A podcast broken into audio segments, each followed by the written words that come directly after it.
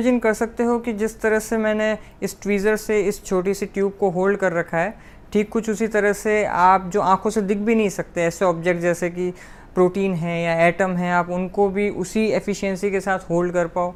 शायद ये आपको एक साईफाई मूवी की तरह लग रहा हो, शायद आप न कर पा रहे हो। क्या आप इमेजिन कर सकते हो कि एक ऐसी दुनिया जिसके अंदर लेज़र प्रिंटर नहीं है, जिसके अंदर ऑप्टिकल स्कैनर नहीं है, ऐसी कुछ हमारे पास इंस्ट्रूमेंट नहीं हो। शायद आप नहीं कर पा रहोगे। लेकिन आज की तारीख में ये सब पॉसिबल है और ये पॉसिबल हो पाया तीन साइंटिस्ट के एक्टिव डिवोशन की वजह से, उनकी दी हुई टेक्नोलॉजी की वजह से। तो क्या है वो टेक्नोलॉजी और किसकी वजह से, ऐसा उन्होंने क्या किया है उसमें जिसकी वजह से इस साल का नोबेल प्राइज़ 2018 इन फिज़िक्स उनको अवार्ड किया गया है? जानते हैं इस वीडियो के थ्रू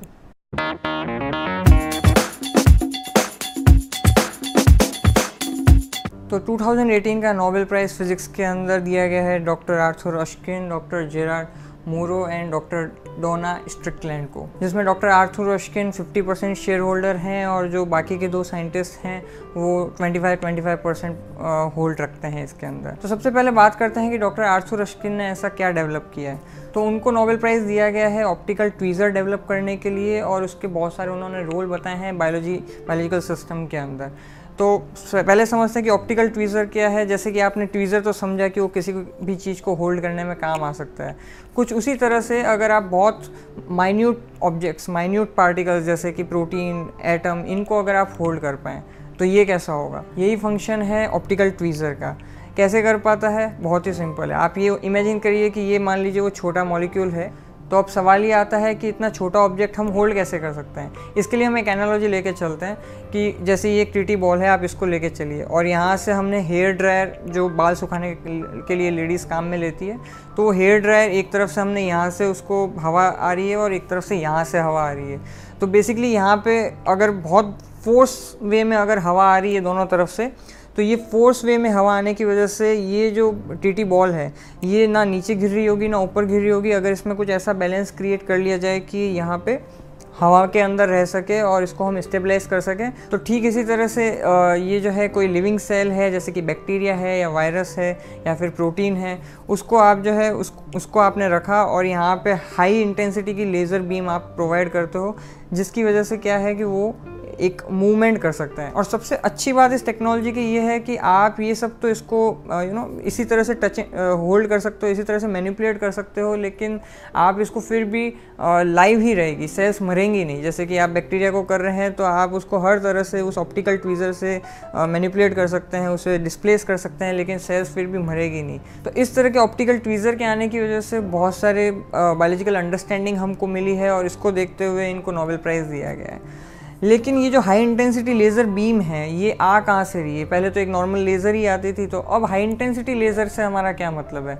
वहाँ पे इन बाकी के जो दो साइंटिस्ट हैं, उनका काम निकल के आता है डॉक्टर मोरो का काम एंड डॉक्टर डॉक्टर स्ट्रिकलैंड का काम। तो इन दोनों ने क्या किया है कि एक बहुत ही शॉर्टेस्ट और बहुत ही हाई इंटेंसिटी की पल्स इन्होंने क्रिएट की है। और इस इस तरह की पल्स क्रिएट करने की वजह से इस टेक्नोलॉजी का बहुत जगह पे यूज़ हुआ है। जैसे कि मैं आपको बता रहा था ऑप्टिकल स्कैनर है या फिर लेज़र प्रिंटर है। या आप ये देख लीजिए कि आज की तारीख में जितने भी सर्जरीज़ होती है आई सर्जरीज़ होती है, वो सारी की सारी इसी टेक्नोलॉजी पर बेस होती है और बहुत सारी लेग्स के अंदर जो है ऑल ओवर वर्ल्ड ऐसी सर्जरीज़ होती रहती है। तो ये जो हाई इंटेंसिटी की जो लेज़र है, वो ये कैसे क्रिएट कर पाए हैं तो इसका इन्होंने नाम भी दिया है that is C P A chirped pulse amplification और ये कैसे कर पाए मेनली तीन स्टेप्स में होते हैं. सबसे पहले ये इसको स्ट्रेच करेंगे, उसके बाद में इसका एम्पलीफ एम्पलीट्यूड बढ़ा देंगे और फिर अगेन उसको कंप्रेस करेंगे तो विद इन दैट टाइम जो है काफ़ी इसकी इंटेंसिटी ज़्यादा बढ़ जाएगी। उस विद इन दैट टाइम बहुत सारी वेवलेंस उससे गुजर रही होगी, इस वजह से इंटेंसिटी बहुत ज़्यादा होगी शॉर्टेस्ट वेव होगी।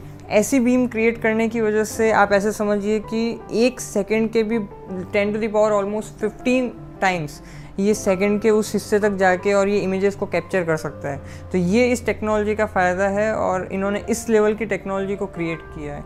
आज आप कोई भी फ़ील्ड उठा के देख लीजिए, बिना लेज़र के तो कहीं पे भी काम ही नहीं हो सकता। जितने भी एडवांस बायोलॉजी के इंस्ट्रूमेंट हैं, जितने भी केमिस्ट्री के इंस्ट्रूमेंट केमिकल इंजीनियरिंग के इंस्ट्रूमेंट हैं, सारे लेज़र बेस्ड हैं। इस हाई इंटेंसिटी लेज़र टेक्नोलॉजी के भी अभी भी बहुत सारे एप्लीकेशंस आ रहे हैं और बहुत सारे एप्लीकेशंस आगे आने बाकी हैं। अब इसके भी कुछ इंटरेस्टिंग पहलू हैं, जैसे कि यहाँ पे जो डॉक्टर जो फीमेल साइंटिस्ट है जो कि डॉक्टर डोना स्ट्रिकलैंड है, ये अभी तक की नोबेल प्राइज़ की हिस्ट्री में थर्ड वीमेन है जिनको फिज़िक्स के अंदर नोबेल प्राइज़ मिला है और ये पिछ, जो पिछला मिला था वो 55 फाइव ईयर्स पहले मिला था फिज़िक्स के अंदर और अब कहीं जाके वापस मिला है। तो people are celebrating it like any कि बहुत टाइम बाद में एक फीमेल साइंटिस्ट हम में से निकल के आए they are celebrating like women in science women in science और और सबसे अच्छी चीज़ ये है कि इन्होंने ये जो काम किया था जो फाउंडेशन था वो सारा का सारा उनका पीएचडी का काम है।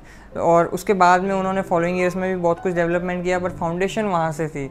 इस तरह की प्रोफाउंड डिस्कवरी एंड इन्वेंशन के लिए इन तीनों साइंटिस्ट को बहुत बहुत बधाई और बहुत बहुत धन्यवाद। अगर आप जानना चाहते हैं कि नोबेल प्राइज़ मेडिसिन के अंदर 2018 में किसे दिया गया तो आप ज़रूर मेरा पिछला वीडियो जाके देख सकते हैं, जिसके अंदर मैंने उसको डिटेल के अंदर बता रखा है। आज के लिए इतना ही, फिर आपसे मुलाकात होगी। जय विज्ञान।